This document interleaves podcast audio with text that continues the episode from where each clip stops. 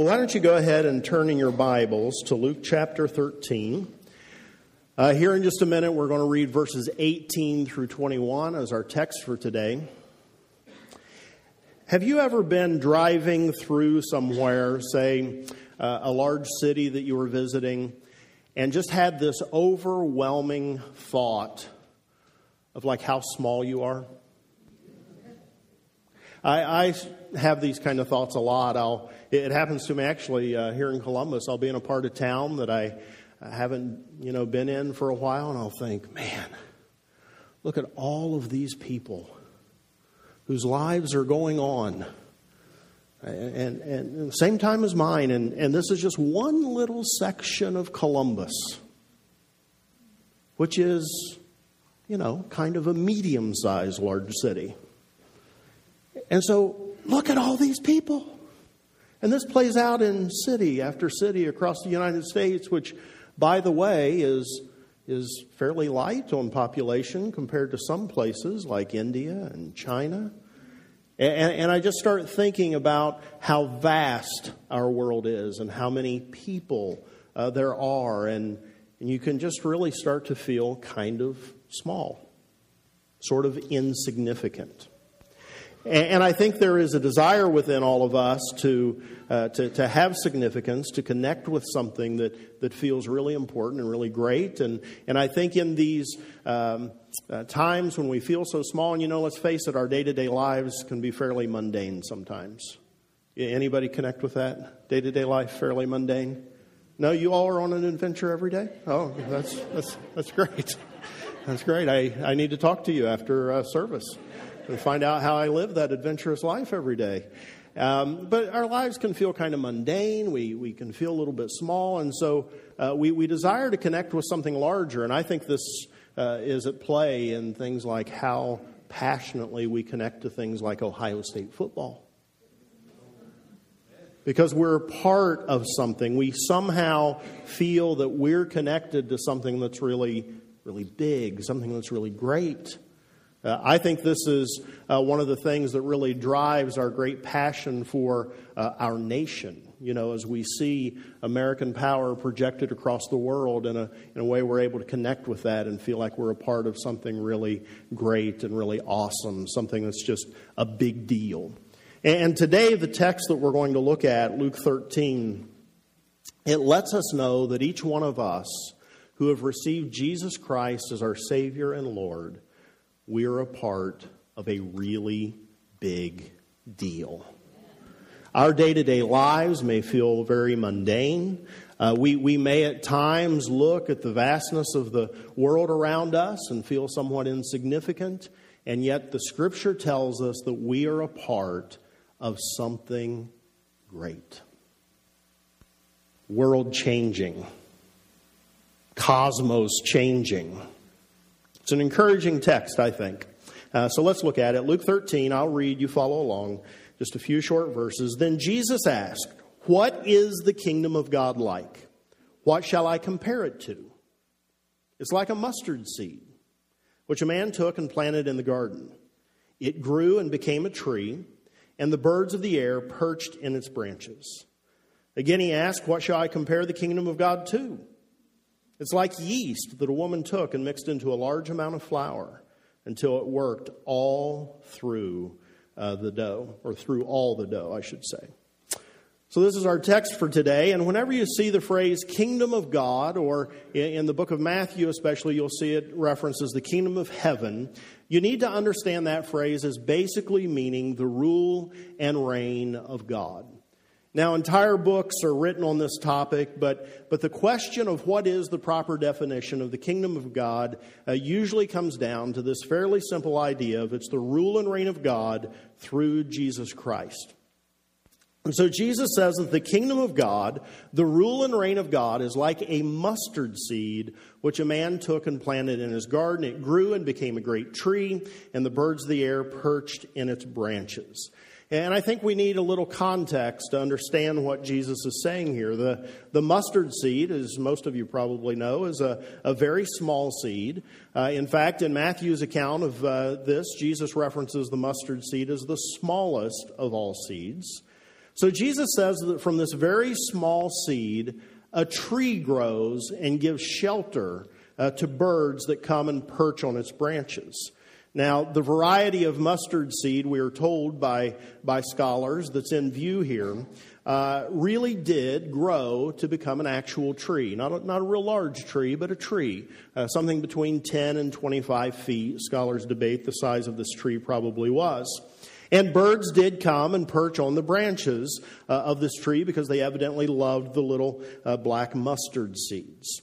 Now, some scholars will take a little exception with calling uh, this a tree and uh, uh, a mustard plant a tree. And so, so they note that they believe there is a miraculous component to Jesus' teaching here. That, that what in normal circumstances might be considered a shrub, Jesus says actually becomes a mighty tree. So it's important to understand that in the East, the regular symbol of a great empire was a mighty tree. Uh, and the nations that were subject to that great empire were often typified by birds that would sit and perch in the branches of the mighty tree. An example of this comes to us in the book of Daniel, chapter 4 uh, in the Old Testament with King Nebuchadnezzar. Many of you are familiar with King Nebuchadnezzar. Well, he had a dream that was interpreted by a man named Bel- Belshazzar. And, and in the dream, King Nebuchadnezzar, his rule, his empire, was likened to a mighty tree. So, so this is an example of this uh, in the Old Testament. So Jesus says the kingdom of God is like a mustard seed that grows into a tree, and the birds of the air perch in its branches. And so, what does this tell us about the kingdom of God? It, tells us many things. In fact, in researching this uh, this week, it was really kind of difficult to narrow down the things that I wanted to discuss. There's just really a lot in these verses, a lot of richness in them. But I settled on three points that I want us to cover today, and here's the first one The kingdom of God starts small, but will eventually cover the entire earth. Even more, it will extend throughout the entire created order, the entire cosmos. Jesus wanted his followers then, and he uh, wanted those who were skeptical about him then to know that the, the movement that did not look very impressive right at that moment, it was destined to cover the entire earth. And Jesus wants those of us here today who follow him, and he wants those of us here today who are skeptical toward him. To know that though the kingdom of God began in very humble beginnings, and though the church today, the, the people of God in the earth, seems to sometimes ebb and flow in its influence in society, the kingdom of God is on a growth trajectory that will only end when the rule of King Jesus covers the entire earth, the entire created order, when the rule and reign of Jesus extends to all of creation. And so, friends, what this tells us is that you and I, believers in Jesus Christ, are part of something that is truly great. You know, Ohio State's ad campaign uh, encourages you to come there to, what is it, do something great. You've seen that? No, you've not seen that? I promise you it's true. Do something great. And they were going to go with do something big, but then they thought that would draw attention to how big the university is, so they opted for do something great. If you've accepted the rule of King Jesus into your life, you are a part of something that is truly great. Now, right now, the kingdom of God comes one person at a time. It comes one person at a time. So it can sometimes look like it's sort of slow in its expansion. It can sometimes look not so great when, we just look at it right now, but you are a part of something great. Right now, we live in this uh, tension between the kingdom of God having come, but not yet come in its fullness. Right now, we don't see the full benefits of the kingdom of God. Right now, we still live among fallen men and fallen women, and we live in this fallen cosmos that groans with pain, groans with the pain of its fallen condition. But here's the end result of all of it the kingdom of God will come in fullness. King Jesus will rule the entire earth. His rule will extend to the entire universe. You are a part of something great. The birds perching in the uh, branches of the tree give us our next point on the kingdom, and that is that all people and all nations are going to find shelter and protection in the kingdom of God. Let's say that again. All people and all nations are going to find shelter and protection in the kingdom of God. Now, listen, I think you guys know me well enough that, that I can say this without too much hostility being directed toward me. At least I hope. So I'm going to, going to build my case here for a second. Uh, I love the United States of America. I, I really do. I am proud of it, at least mostly. I, uh, I think our system of government, our commitment to freedom, our preference for free markets make us a model that other nations should pattern themselves after. But can I let you in on something? The kingdom of God is not an American thing. The kingdom of God is not an American thing.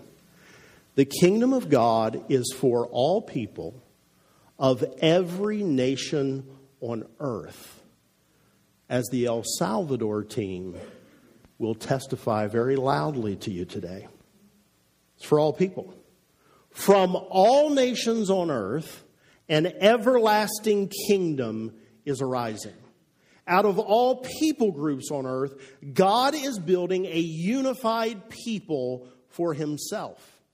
And here's the thing one of the things that dis- distinguishes these people of God, and that is that their allegiance is not first and foremost to their earthly nation, but to the everlasting kingdom of God. Where is your allegiance first and foremost.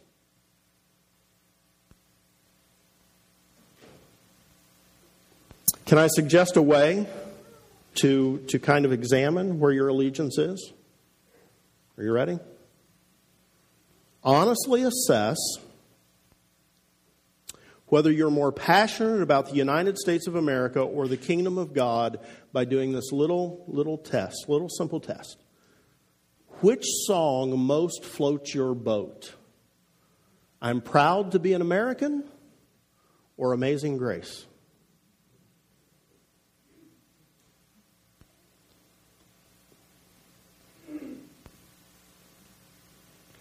You all look very, very interesting.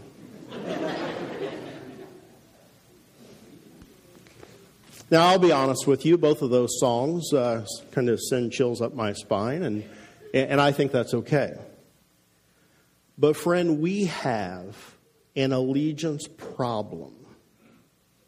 If, as a Christian, we get more charged up over country than we do over kingdom.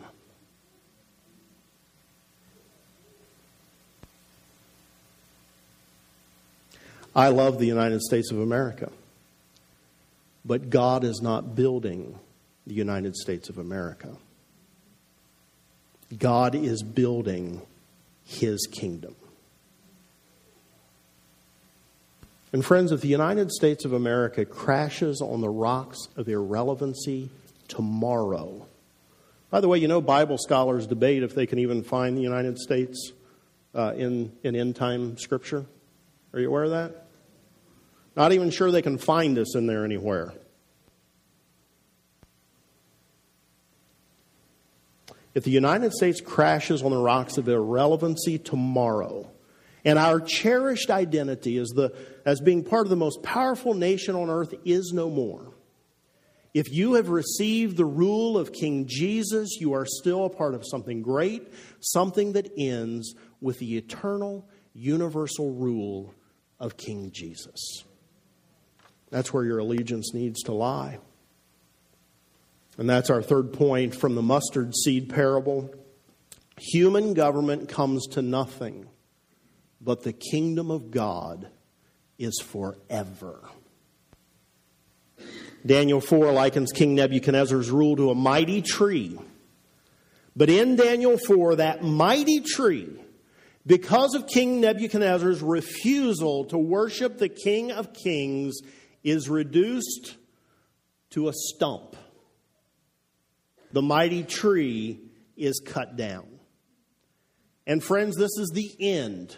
This is the end of the story of all human government. Great trees that will get cut down. But the kingdom of God is the mighty tree, the government that will stand forever. Isaiah 6 says of the rule of King Jesus, of the increase of his government and peace, there will be no end. He will reign on David's throne and over his kingdom, establishing and upholding it with justice and righteousness from that time on and forever. Maybe it's just because my delivery is sort of slow, but that was a good opportunity to say amen.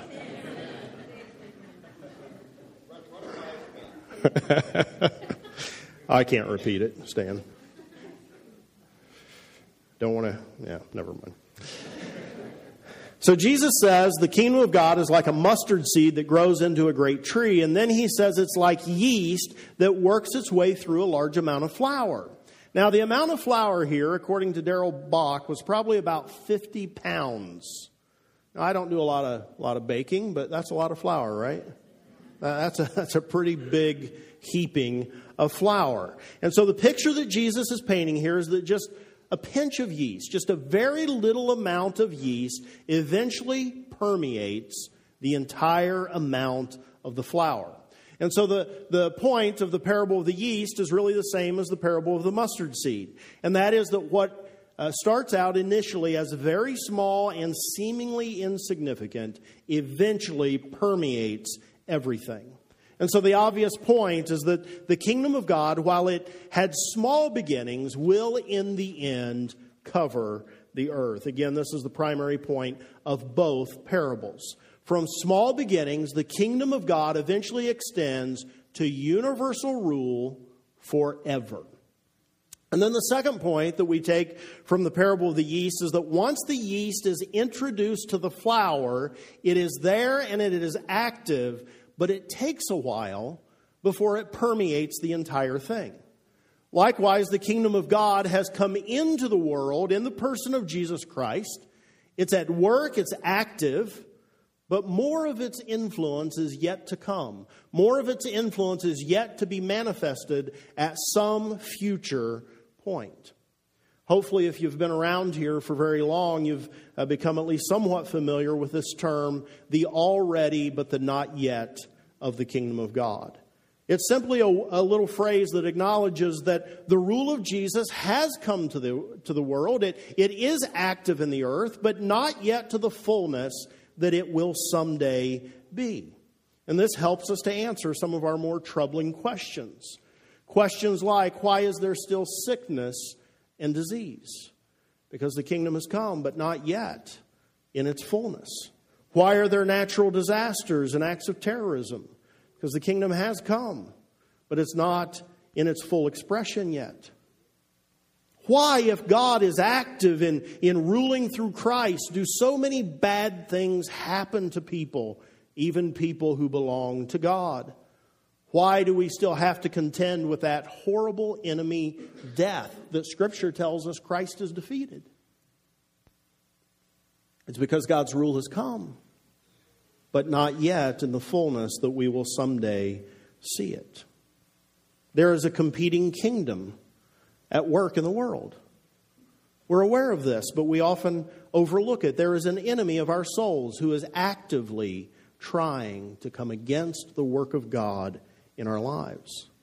We still live in a fallen world that hasn't yet experienced restoration to the way God originally intended it. God's rule and reign have come, but more is on the way. Are you thankful that more is on the way? I, tell you, friends, I, I, think that one of the greatest roles that our difficulties and our sufferings uh, can, can serve in our lives is to give us a true hunger, a true desire for that coming kingdom. To where we say, Come quickly, Lord Jesus. We, we experience the good things of this fallen world, and thankfully, there's, there's still so much good that we get to experience in life. There's enough heartache and pain that our heart should get to the place where we say, Come quickly, Lord Jesus. We want your full rule and reign in our lives and over the entire earth. And here's a point I wanted to make today regarding the kingdom of God, and that is that the final manifestation of the kingdom, the kingdom in its fullness, requires the return of Jesus Christ. There has developed a, a, view in the church in recent years, and really this thinking's been around in some form probably forever. Um, but, but it seems to me to have gained more of a following again in recent years. And, and it's this notion that we Christians are tasked with, with bringing the kingdom of God to earth. I've probably even used this terminology at times. That basically, we are called to build a better and better society that will improve over time to the point that we have partnered with God to bring about the full expression of the kingdom of God here, and then Christ will return to rule this kingdom that we have helped him build. But, friends, this just isn't so. It's true that the power of the kingdom broke into this present evil age at Christ's first coming, and the fullness of the power of God's kingdom is only going to be known when Christ comes again. In fact, the idea that we bring the kingdom of God to earth at all is a little bit suspect. Kevin DeYoung and Greg Gilbert, in their excellent book, What is the Mission of the Church, make a very strong case that when Scripture speaks of our relationship to the kingdom of God, it's almost always a passive relationship. Words like inherit, words like receive. Even George Eldon Ladd, who, who wrote the gold standard book on the, the kingdom of God called The Gospel of the Kingdom, makes the point that, quote, men do not give the kingdom to one another. Our responsibility as Christians is to live as citizens of the kingdom, to bear witness to the king of the kingdom, to proclaim the coming of the kingdom, but we don't bring the kingdom, God brings the kingdom. It's God's work to bring his rule and reign on earth. And here's one of the reasons that it's important for us to note that it is God and not us that brings the kingdom. Because of that truth, you can be absolutely confident that nothing is going to stop the coming of God's kingdom in its fullness. Nothing. Hallelujah. Amen. Great forces are at work in the world fighting against the kingdom of God, but nothing can stop it from coming.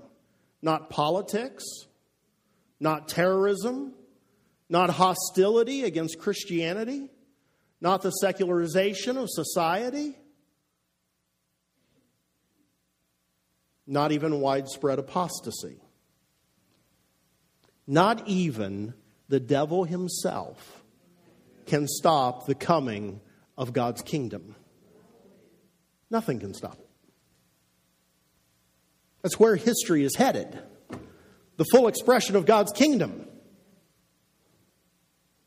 Just as surely as the yeast is going to work its way through the entire amount of flour, just as surely the kingdom of God is coming in full power. You're part of something great. Those of you who are a part of the kingdom of God, but, but maybe you've been feeling weary, maybe, maybe you've even been wondering, you know, I don't know if I can keep up with this thing. I, I just don't know if I'm going to continue to press into this. I, I, I might just turn around and kind of go off on my, my own and, and do my own thing. Why would you refuse to be a part of something this great? Why would you turn your back on being a part of God's plan to restore mankind and the entire created order back to himself and rule with justice and peace forever? Why would you turn your back on that? And if you're here today and you've never invited the rule of Jesus into your life, why would you refuse that? Why would you refuse that? What temptation is so appealing to miss out on that? And don't be mistaken, that is where history concludes. That's where it's going. Why not yield to it now? There's nothing worth missing out, nothing worth missing out on this great thing that God is doing. Absolutely nothing. You would do well to receive God's rule, but your rejection of it is not going to stop it from being fully realized. Now let's take this down to a little more personal level. How do these verses on what the kingdom of God is like impact us personally?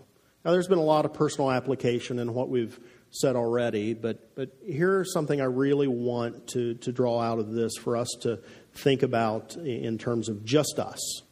We, we've talked a lot about God's rule on a global scale uh, throughout the universe, but, but let's just talk about us for a minute. Darrell Bock writes this To manifest the kingdom's presence is not to build buildings or pass laws, but it's to honor God with a quality of life that is directed powerfully by the transforming power of His Spirit. If God's people have any priority, it should be the commitment to live, relate, and serve in a way that honors Him. Okay, so this is all good news. God's kingdom is going somewhere. It's going to, it's going to cover the earth. But, but now, what about us? What's our responsibility? It's to, to live lives that glorify God. It's to relate to God uh, in a way that allows Him to, to change us. It's to uh, serve in a way that honors Him. And this is how the kingdom comes at the present time not in a blaze of glory. That, that's coming. The blaze of glory is coming. But right now, the kingdom of God comes to us one person at a time. And part of the reason that Jesus even had to teach this was to counteract the expectation that the Jewish people had of a sudden and dramatic coming of God's kingdom. Again, that's going to happen, but right now the expansion happens with me, with Jarrell, with Sean, Better throw some women in here with Kay.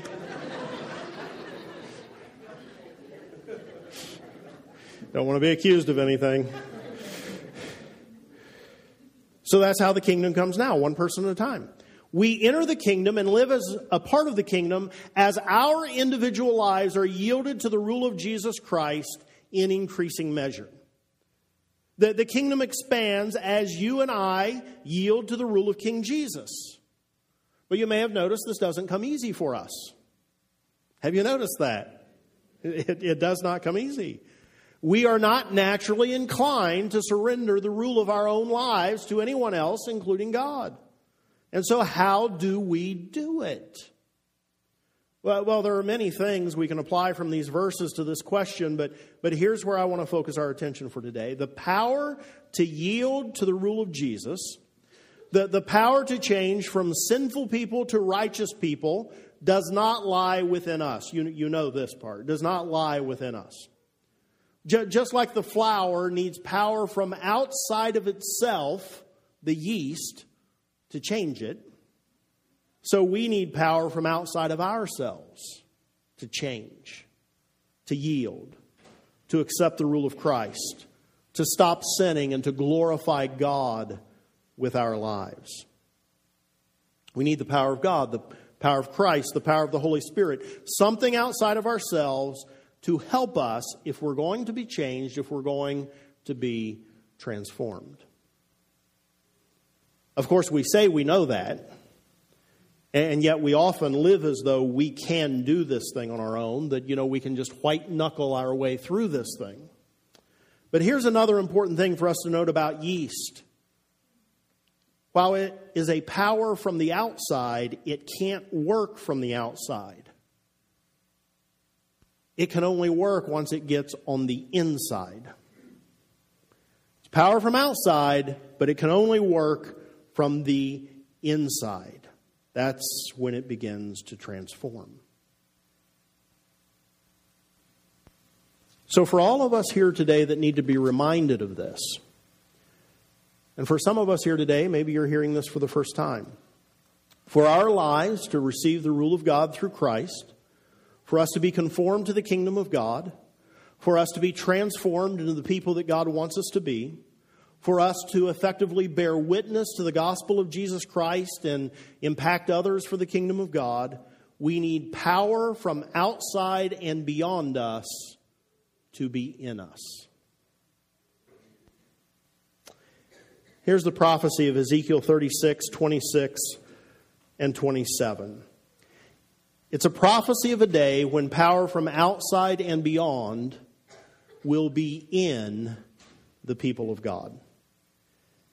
Here's what it says I will give you a new heart and a new spirit, and put a new spirit in you. I will remove from you your heart of stone and give you a heart of flesh. I will put my spirit in you and move you to follow my decrees and be careful to keep my laws. New spirit. God says, I'm going to, God says, I'm going to put my spirit in you. In John 14, Jesus told his disciples that he was going to return to the Father, and that when he did, the Father would send them another counselor, the Holy Spirit. In John 20, 21, and 22, we read, Again, Jesus said, Peace be with you. As the Father has sent me, I am sending you. And with that, he breathed on them and said, Receive the Holy Spirit. Acts 2 tells of the disciples of Jesus being filled with the Holy Spirit. 2 Corinthians 4 6 and 7 says, For God, who said, Let the light shine out of darkness, made his light shine in our hearts to give us the light of the knowledge of the glory of God in the face of Christ.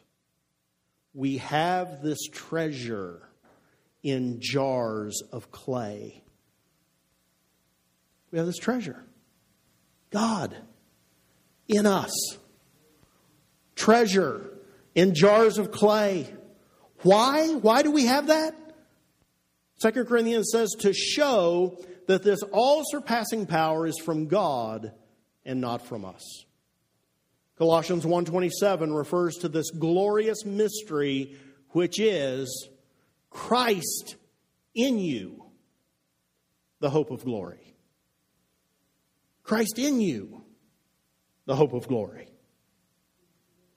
1 Corinthians 3:16 Don't you know that you yourselves are God's temple and that God's spirit lives in you?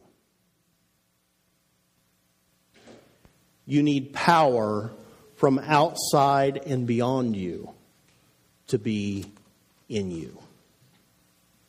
The yeast won't accomplish its purpose until it gets into the flour. Say, Brian, how do I get the power from outside and beyond me to be in me? You simply invite God into your heart. You, you understand that when you truly turn your life over to Jesus, you receive his empowering spirit. And you also understand that being filled with the Spirit of God isn't just a one time experience. But that as we see in the book of Acts, being filled with the Spirit of God is something that can happen over and over again in a Christian's life. Notice Ezekiel's prophecy said that you would be moved by the Spirit to, quote, be careful to keep my laws. We really should not understand receiving the Spirit, uh, being indwelled by the Spirit, as exempting us from any human effort. And, and that sometimes gets presented as the case. God indwells me. I don't really have to do anything. I just sit and let God move. And uh, try that, and um, you'll pretty much do what you've been doing. So, God cooperates with us. So, so we shouldn't understand receiving the Spirit as exempting us from any effort. Rather, we should view the receiving of the Holy Spirit as enabling Spirit empowered effort. The, the Bible is not familiar with no effort following of Jesus. But what the Bible is familiar with, that we do not allow to be at work in our lives far too often, is spirit empowered effort. Friend, you are not on your own to live for God. And in fact, you cannot live for God on your own. You have been given the Holy Spirit that lives inside of you to empower you to live a godly, Christ honoring, God glorifying life. And if you've never received the Spirit of God, you can do so today. Here in a few minutes, I'm going to give you an opportunity to come forward, and you can come forward and you can invite the Holy Spirit to come into your heart. You can invite God through the Holy Spirit to indwell you. Maybe you've never done that before. Today you can do it. Maybe you've done it, but, but you're here today and you're feel, uh, feeling empty. You can be filled again today with God's Spirit. You can be renewed. You can be empowered afresh yet today. The kingdom of God starts small, but it will eventually end with the rule of Jesus covering the entire earth and extending to every corner of the universe.